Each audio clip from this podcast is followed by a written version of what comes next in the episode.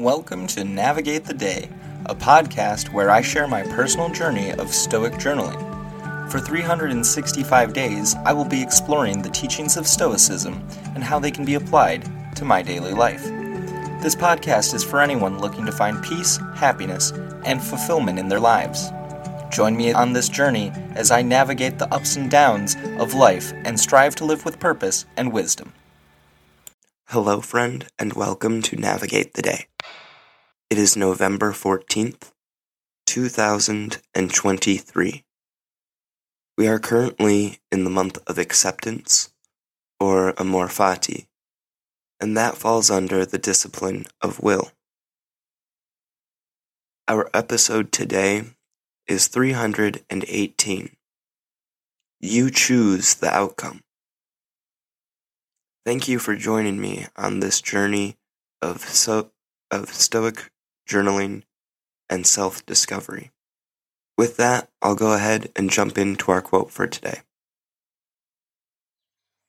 He was sent to prison, but the observation he has suffered evil is an addition coming from you. Epictetus Discourses 3.8.5 5b through 6a. In this passage, Epictetus is highlighting the Stoic principle that events themselves are neutral. It is our interpretations and judgments of events that determine whether we perceive them as good or bad. The phrase he was sent to prison describes an event, but the interpretation he has suffered evil is presented as a personal addition or interpretation. Epictetus is emphasizing the distinction between the objective facts of a situation and our subjective reactions to those facts.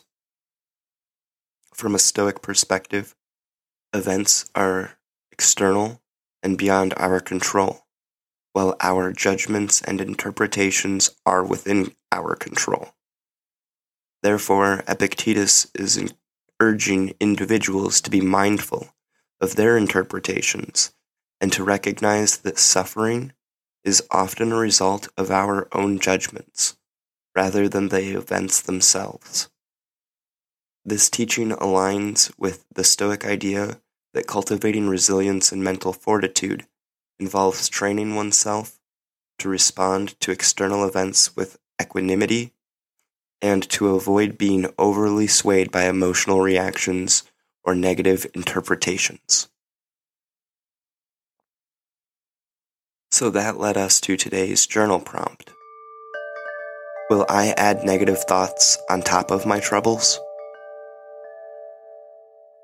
If I don't change how I see or handle things, then it is very likely that I will continue piling negative thoughts on top of my troubles rather than doing something more constructive about them. Clearly, I have been adding unfavorable thoughts onto the reality of the situation when it comes to my relationship ending, as I have perceived this as my world and future coming to an abrupt halt as well.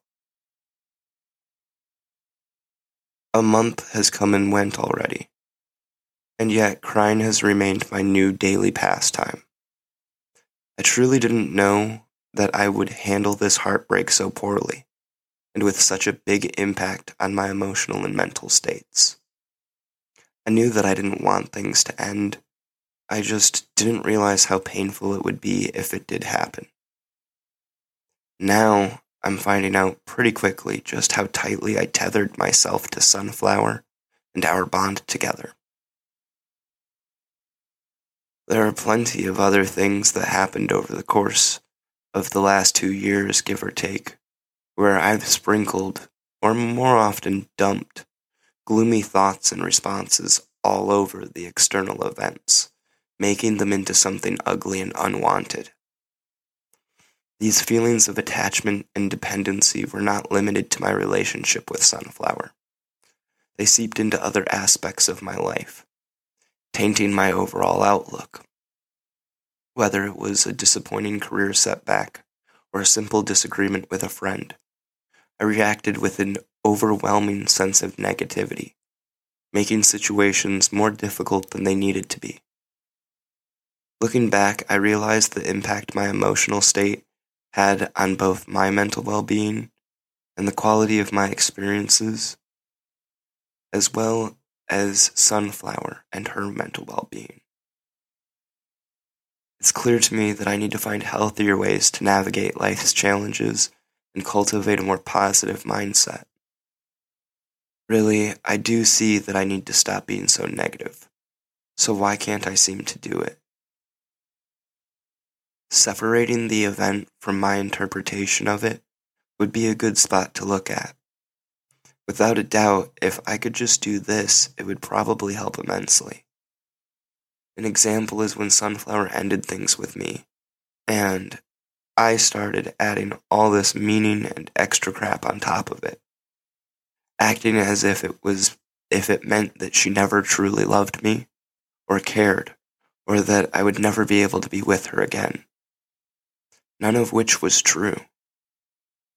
By realizing that my negative interpretations are based on my own insecurities and past experiences, I can start to break the cycle of negativity.